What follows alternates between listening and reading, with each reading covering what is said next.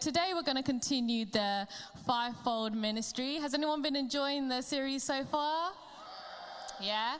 And if you're new, if it's your first time, don't worry. I'm going to be recapping and kind of explaining. So, um, yeah, we're going to go for a ride. So, um, okay, so the fivefold ministry. Some of you may have heard of it, some of you may have not. It refers to God's strategy to take care of the church and equip God's people in their own works of ministry. So I repeat that. The fivefold ministry, and feel free to make notes, by the way, I'm going to be talking a lot. So the fivefold ministry refers to God's strategy to take care of the church and equip God's people in their own works of ministry. So in Ephesians 4, Paul talks to the church in Ephesus and he names these five different graces or these five different functions. So they're the apostles, the prophets, the pastors, the evangelists, and the teachers. And so this week, we're in our fourth um, sermon of the series. And so we've kind of looked over the apostles, the prophets, and the evangelists so far, and they've all been really, really great. So if we turn to um, Ephesians 4, um, 11 to 13, I'll read it. So it says, yeah, feel free to like turn or Google it. Yeah. So Christ himself gave the apostles, the prophets, the evangelists, the pastors, and the teachers to equip his people for the works of service so that the body of Christ may be built up until we all reach unity in the faith and in the knowledge of the Son of God, become mature, attaining to the whole measure of the fullness of Christ. Okay, so there was a lot of words there, and we're going to kind of break it down as we kind of go along. But essentially, these five different groups or these five different functions are called to kind of equip equip people and serve people essentially.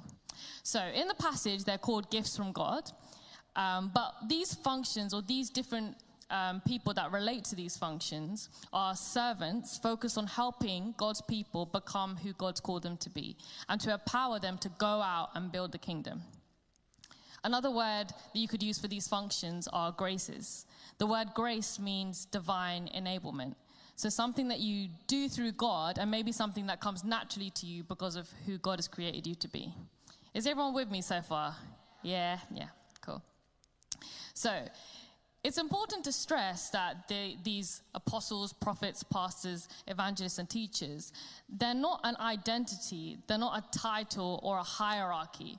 You know, we're all part of the body of Christ and we all have a part to play in God's magnificent plan.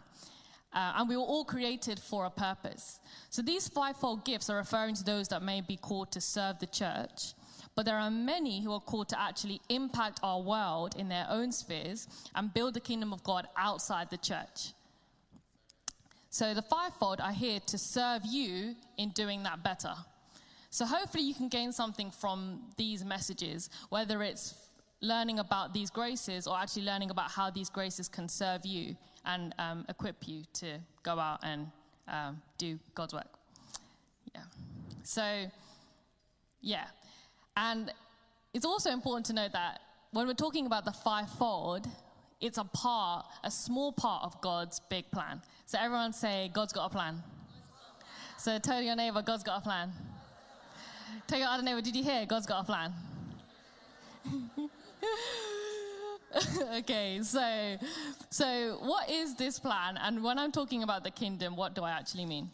So Jesus often said, "The kingdom of heaven is at hand," or he said stuff like, "Seek first the kingdom of kingdom of heaven or the kingdom of God."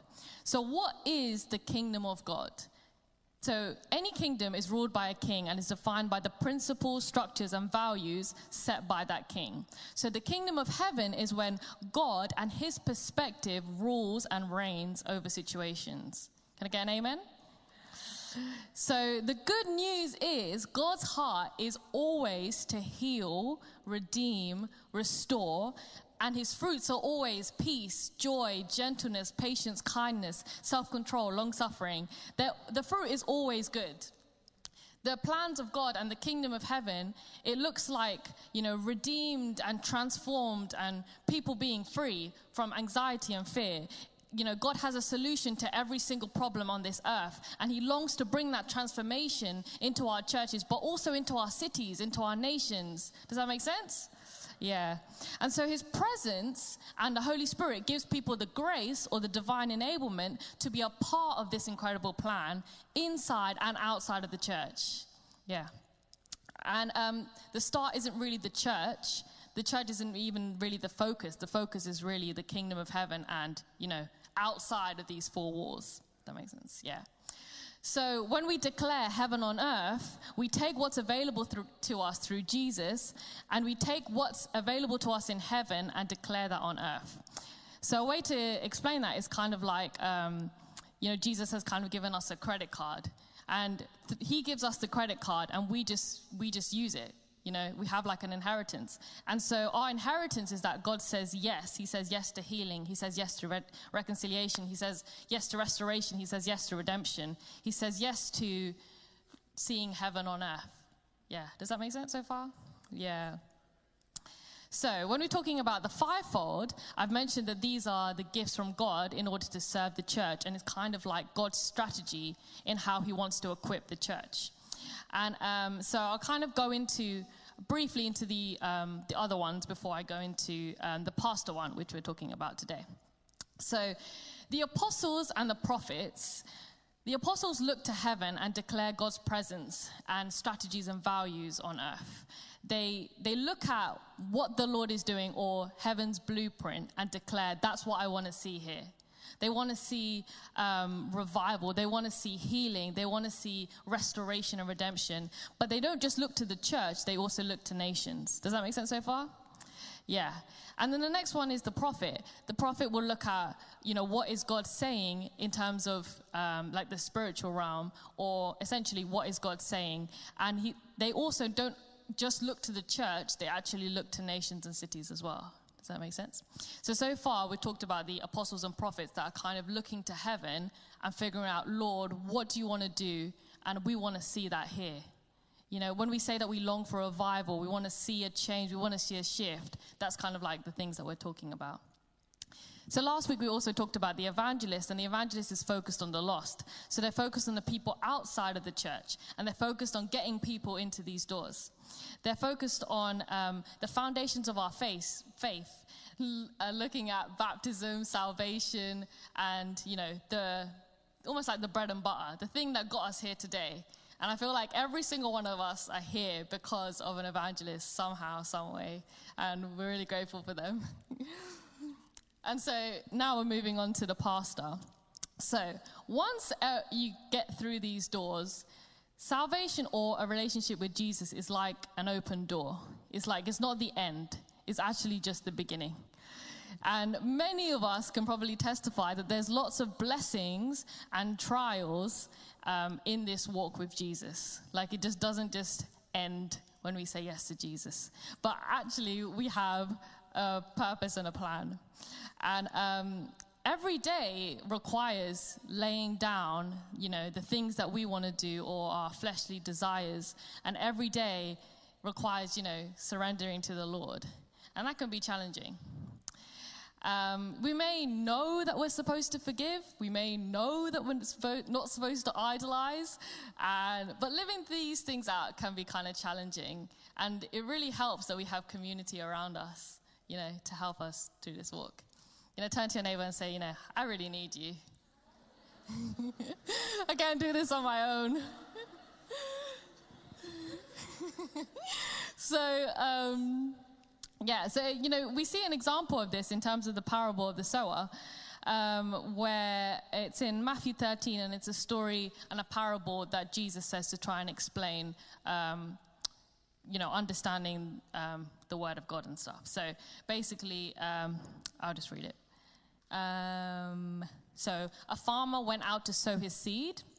And as he was scattering the seed, some fell across the path, and the birds came up and ate it. Some fell in the rocky places where there was not much soil. Um, and it sprang up quickly because the soil was shallow. And when the sun came up, the plants were scorched, and they were withered because they had no root. Other seed fell among the thorns, which grew and choked the plants. Still, other seed fell on good soil, where it produced a crop, 160, 30 times what was sown. Whoever has ears, let them hear. What that essentially is looking at is you may hear like the word of God, but our the soil in this story is our hearts and the way that we, you know, react to it. So it's really important to, or important to acknowledge that, you know, we have our external environments in terms of, you know, temptations and stuff. We also have our internal, like, doubts or idols and fears. And so, what I'm trying to say is that when we receive the word of God, there are other things that come into play as well, if that makes sense. And it's important to kind of, you know, as a community or even as individuals, kind of acknowledge them and be like, okay, you know, I'm struggling with this and I'm struggling with that, and, you know, how do I kind of deal with it, kind of thing. So, um, the word pastor is also translated as the shepherd. And so I was kind of talking about the apostles looking to, and the uh, prophets kind of focusing on what, what is heaven doing and the evangelists outside like bringing people in but the pastors are focused on the flock and so in terms of like a shepherd are focused on the people how are they doing creating a healthy environment and a culture of community the pastors are called to build up and serve individuals to win and be successful in their lives.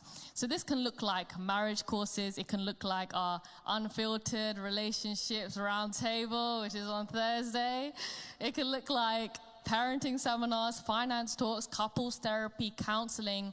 It looks at building up the individual and building up um, like units. So, the marriages and the families and this this kind of perspective that if we have healthy families and healthy marriages and healthy individuals you know as a unit we'll all be healthy if that makes sense yeah so um, and we're leading people into personal freedom and leading people to transformation and applying that hopefully into every area of their life not just you know the spiritual but also we want to see people win in their relationships and things like that um, so, how the pastors may um, interact in terms of our context.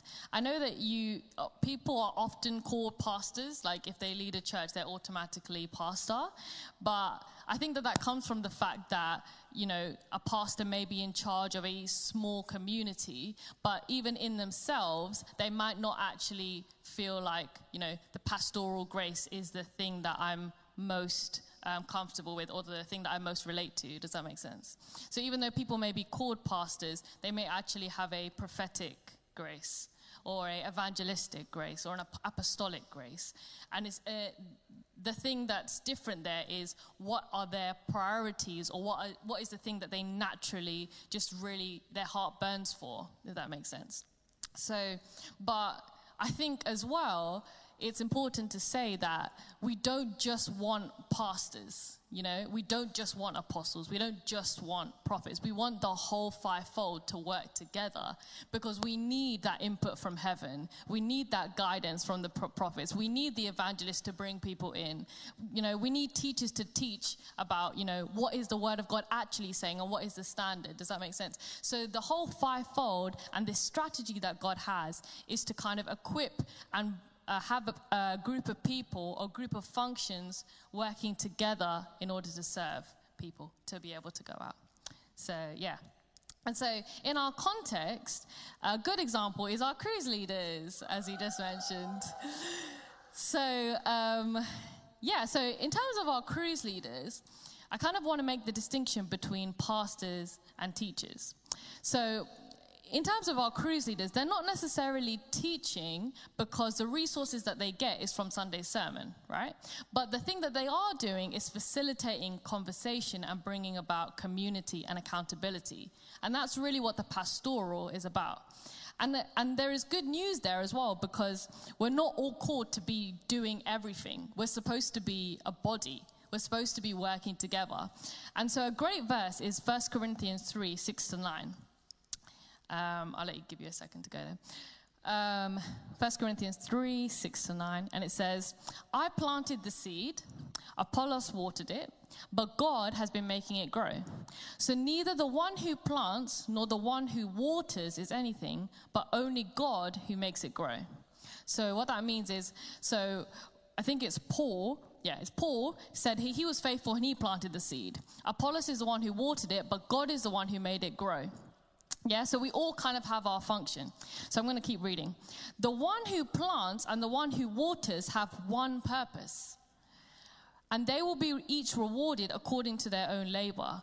For we are co workers in God's service. We are God's field and God's building. Does that make sense? So you see how Apollos was, was faithful with all I need to be doing is watering. I don't need to be throwing the seeds, trying to catch a few seeds. You know what I mean? Water, um, Paul doesn't need to be getting the water. We're all just called to do our little bit. And the fact is that God is the one that gets the glory. Because it's all about Him at the end of the day. So, what I'm saying is that we all have a purpose, and each purpose is important and different. And all we're called to do is be faithful with what we've been given and let God get the glory, let God increase, and let God move. And it's really, it's really kind of it brings me to awe and wonder that, you know, I'm a part of something that's so much bigger. You know, this, this plan for the Lord to bring heaven on earth, this plan for Him to redeem every city, every nation, you know, to have people and every tribe, every tongue bowing to the name of the Lord. You know, every business, every, everything that we can think of being redeemed and restored. For there to be no, you know, suffering, no pain, no sickness, you know that that's the plan of the lord and we're only doing like our small part and the great thing is that the lord sees our part and all he wants us to do is be faithful so yeah um, and um, we also see this like unity and this fellowship in Acts 2. So, Acts 2, verses 42 to 47. So, to give some context, um, the Holy Spirit has Jesus has ascended, and the Holy Spirit just has just fallen on Pentecost, if that makes sense. So, and um, I love the fact that the Holy Spirit, He's not just powerful, but the fruit that the Holy Spirit brings is good. You know, it's peace, it's joy, it's gentleness, it's goodness. Like when you get more of God, you just get more good. Like, um, I love sweets. and like, if I had too many sweets, like, yeah, I would have to be going to the dentist and it's just to be cute. But like with God, you can have so much of God and it would just never be bad for you. It's just always good. And I think, yeah. Yeah. So, yeah, in Acts 2, we kind of see how the Holy Spirit falls, and um, it says, um, these are the early, this is the early church. They devoted themselves to the apostles' teaching and to fellowship, to breaking of bread and to prayer. Everyone was filled with awe at the many wonders and signs performed by the apostles. All the believers were together and had everything in common. They sold property and possessions to give to anyone who had a need. Every day they continued to meet together in the temple courts. They broke bread in their homes and ate together with glad and sincere hearts, praising God and enjoying the favor of all people. And the Lord added to their number daily those who were being saved. So you love how the apostles brought, you know, brought that revelation and, um, you know, the glory of God and the Holy Spirit fell. And the apostles maybe taught about the culture and pioneered and started something. But you can see the fruit of that is that the believers started sharing everything they had. The believers started, you know, eating together, um, meeting people's needs, you know, and just having that fellowship. So you can see how the, the apostolic is at work, but then the pastoral is coming in in terms of like community and not just leaving it there. And so the apostolic is important because it brings the supernatural and, and pushes us to, you know, long for God and long for signs and wonders and and um, revival, but the pastoral sustains that supernatural environment, you know, and creates community and accountability. Yeah. And um, I love that in terms of even the fivefold, where I mentioned that it comes from Ephesians 4, even if we look at the beginning of it, um, if I read from Ephesians 4, verse 1, it says, As the prisoner of the Lord, then I urge you to live a life worthy of your calling you have received. Be completely humble and gentle, be patient bearing with one another in love. Make every effort to keep the unity of the Spirit through the bond of peace. There is one body and one Spirit, just as you've been called with one hope. One Lord, one faith, and one baptism. One God and Father of all, who is over all and through all and in all. So I'll just read the first bit again. This is the this is almost like the context for all of us, you know. This is not necessarily just linked to the fivefold, but this is the atmosphere or the culture that we're kind of called to live in. So it says, Be completely humble and gentle, patient, bearing with one another in love. Make every effort to keep the unity of the Spirit. I love that. Make every effort. I was listening to a sermon, it's talking about, you know, fight to keep the unity. You know, that is something that is precious and something that we should be striving towards. And I feel like, even in terms of like what the Lord has been doing recently in imprint, you know, he's really calling us to be reconcilers. And he's calling us to not just, you know, be civil and kind of walk past each other. He's calling us to be radical in our reconciliation. And a lot of it is not even a skill, it's more like humility and being able to, and being saying, like, this is something I want to fight for. I want to fight to be in unity. And, um, I love that there's um, something um, that a church has called the culture of honor, and they were saying that they treat each other like they would treat Jesus. Like, you know, how the Bible verse says, you know, for the least of them, if you've done it for the least of them, you've done it for me. So it's like, it's not because someone has earned that, you know, value or that appreciation. It's just that, you know, that's just the person that I want to be. And I just want to kind of encourage us and call us and, and maybe we can think about how can we be more radical in our reconciliation? How can we be more radical in our love? Uh, you know, beyond even the fivefold, beyond even the fact that if you um, may relate to the pastoral gift or um, grace, it, it's just like who Jesus has called us to be. Yeah. And um, in Colossians 3, it says, Make allowances for one another's faults. Forgive anyone who offends you. Remember, the Lord forgave you, so you must forgive others. And Jesus just continues to raise that standard. So, you know, I was kind of talking about how the Holy Spirit fell and, you know, um, in the beginning of Acts and it brought about community. So I'm kind of continuing on that vein and saying, like, what, what about the community that we're birthing here? You know, what are we allowing the Holy Spirit to just convict us and actually go and speak to people and create this community um, and love? So, you know, and Jesus continues to raise the bar and he continues to raise the standard. And, you know, it's always, they always say, like, we love because he first loved us, you know? So, um, yeah. So, moving back to kind of like the fivefold, um, all of the fivefold gifts the perfect example was Jesus. So he was a perfect apostle, the perfect prophet, the perfect evangelist, the perfect pastor, the perfect teacher. And he was all of those things. And he was 100% God and 100% man. And even that is just wild, but yeah. And he didn't sin at all. And yeah. And so when we're looking at like um, this pastoral grace, or if you may um, relate to this pastoral grace, we're always trying to be more like Jesus, as all of us are trying to be more like Jesus. And so the actual word pastor um, translates to the word shepherd. And we see, you know, loads of um, loads of references in scripture of um, Jesus being the good shepherd. And we can see that he, um, in Psalm 23, he says, he restores my soul. He leads me in the path of righteousness for his name's sake. Um, he nurtures us. In Isaiah 40, it says, He will tend his flock like a shepherd. He will gather the lambs in his arm. He will carry them in his bosom, and he will gently lead those that are with the young. And in John 10, it talks about Jesus actually saying that I am the good shepherd. And this is something I actually, I'm going to pause out for a bit. So it says um, in John 10, it says from verse 11, it says, I am the good shepherd. The good shepherd lays his life down for his sheep. So I'm going to repeat that. I am the good shepherd. The good shepherd lays his life down for his sheep. The hired hand is not the shepherd and does not own the sheep. So when he sees the wolf coming, he abandons the sheep and runs away. Then the wolf attacks and the um, flock scatters. I, uh, I am the good shepherd. I know my sheep, and my sheep know me. Just as my Father knows me, and I know my Father, and I lay down my life for the sheep. I have other sheep that are not part of this sheep pen. I must bring, bring them also, kind of bringing people in. And they will also listen to my voice, and there'll be one flock and one shepherd. So, back in the day, the, when we talk about this image of the shepherd, um, they used to have these sheep pens that only had like one door. So the shepherds actually used to sleep like across the door.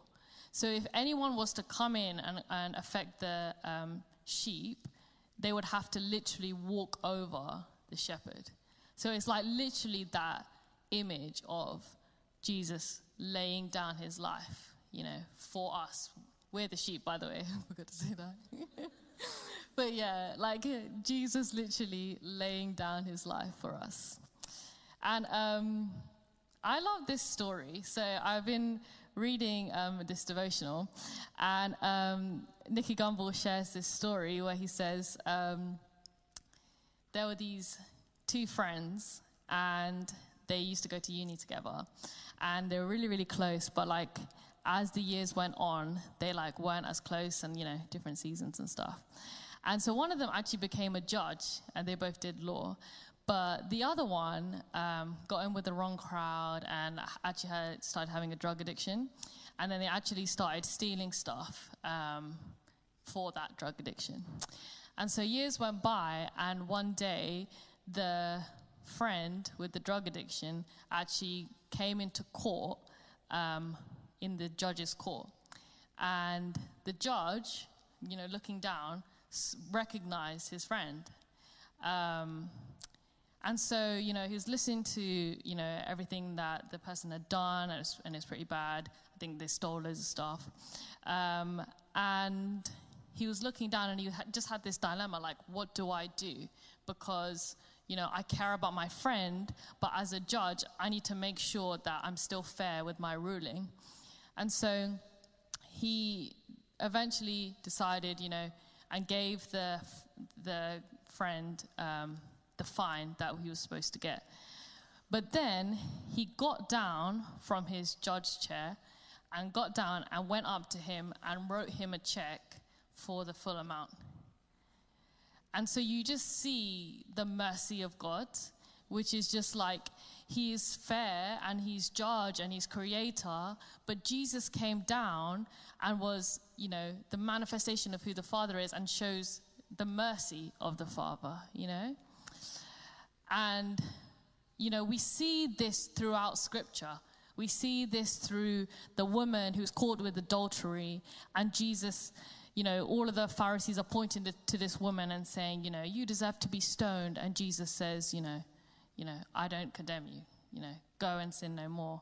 And so you see that there's this balance of mercy and also, you know, mercy triumphs judgment.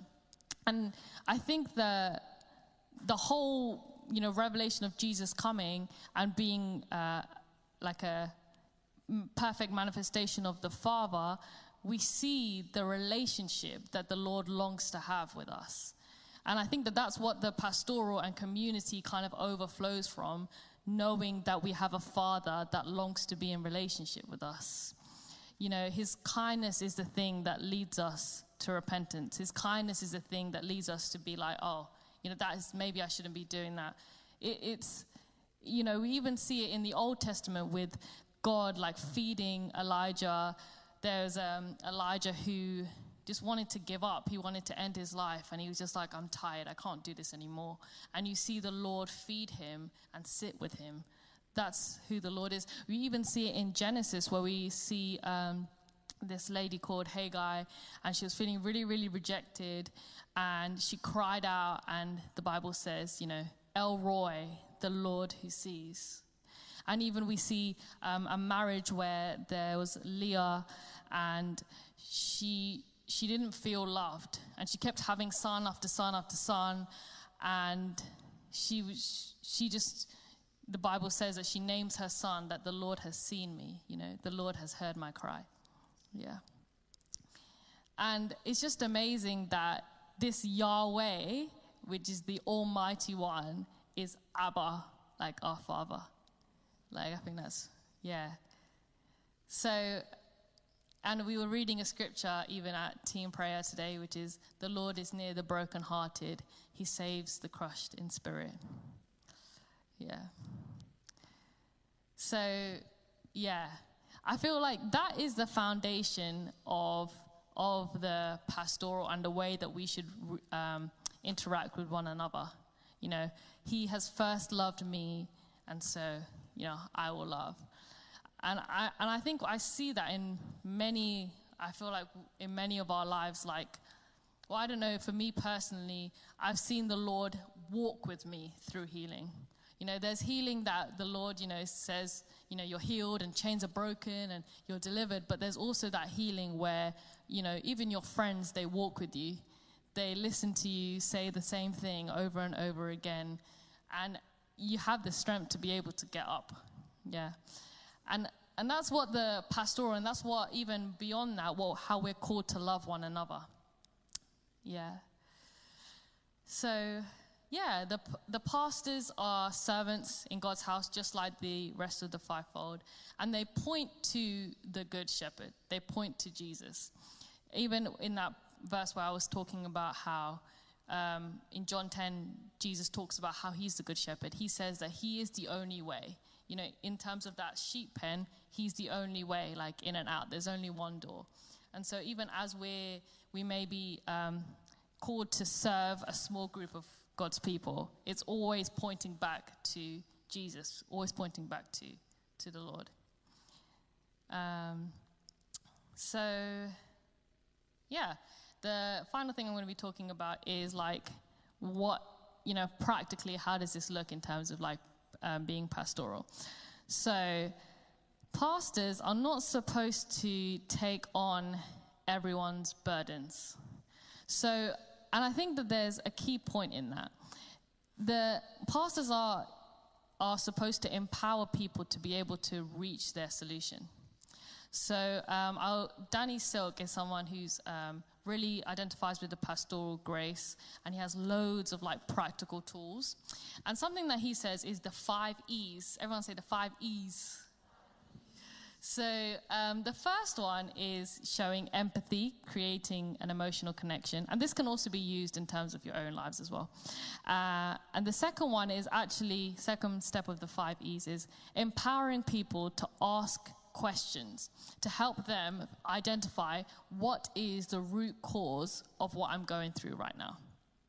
And then the third E is exploring, exploring, you know, who might have been affected, what's the solutions to the problem that you're facing, education, supporting people and making a plan. And the fifth E is empowering them again.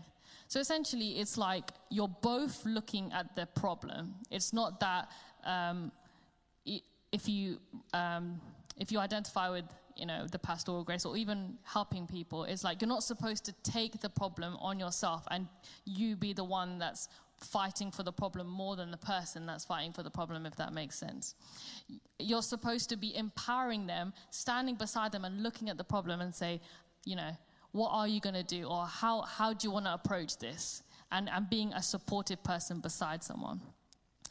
And um, the next thing is, as I kind of already mentioned, that we're not uh, past, the pastoral grace is not supposed to be the dominant or only office in a church. It's supposed to be the fivefold, where you have the apostles and the prophets and the evangelists and the teachers, um, and it's supposed to be kind of like everyone's accountable to everyone else, if that makes sense. Yeah.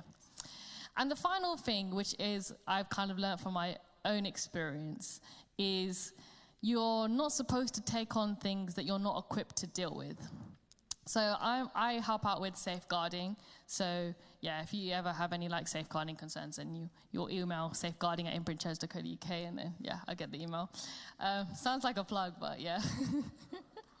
but um, yeah, I think the thing that I've learned the most is there's this form, and I have to be accountable to other people in terms of in terms of safeguarding. And they always ask me, what was your rationale in what you were doing? And so I kind of look at it kind of like in terms of like someone's trying to carry a sofa. So they picked up the sofa and then you picked it up and they're like, you got it? And you're like, yeah. And then it falls down and it hurts their toes because you don't actually got it. Do you get what I mean? So it's like you shouldn't try and do things that you're not equipped to do, if that makes sense. And so there are like loads of different like things like um, 111, loads of different, um, uh, what do you call it? Uh, services, yeah. Loads of different services that are supposed to help. And, um, and there's loads of different leaders and loads of different structures in order for you to help someone. So if, if you feel overwhelmed, that's not something, you don't want to be living from that place, you know? You want to be helping someone, and sometimes helping someone is actually leading them to other resources and other services. Yeah. And so, um, something is that if you're angry or burnt out, or people are just going round and round in the same problem, then you're not doing the pastoral grace right. So if you're angry or you're burnt out and exhausted, then you're not doing it right. And I think that that's something that I've had to like definitely learn that, you know, I need to make sure, or yeah, people, yeah, you need to make sure that you're not um, emotionally exhausted, but actually looking after yourself. So, how does this maybe relate to you? So, I've already kind of mentioned we're all called to love well. And in Galatians 6 2, it says, Carry each other's burdens and in this way you will fulfill the law of Christ. If anyone thinks they are something when they are not, they deceive themselves.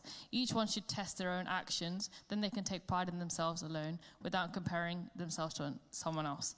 For each one should carry their own load. So I just kind of point out the word it says burdens and it says loads.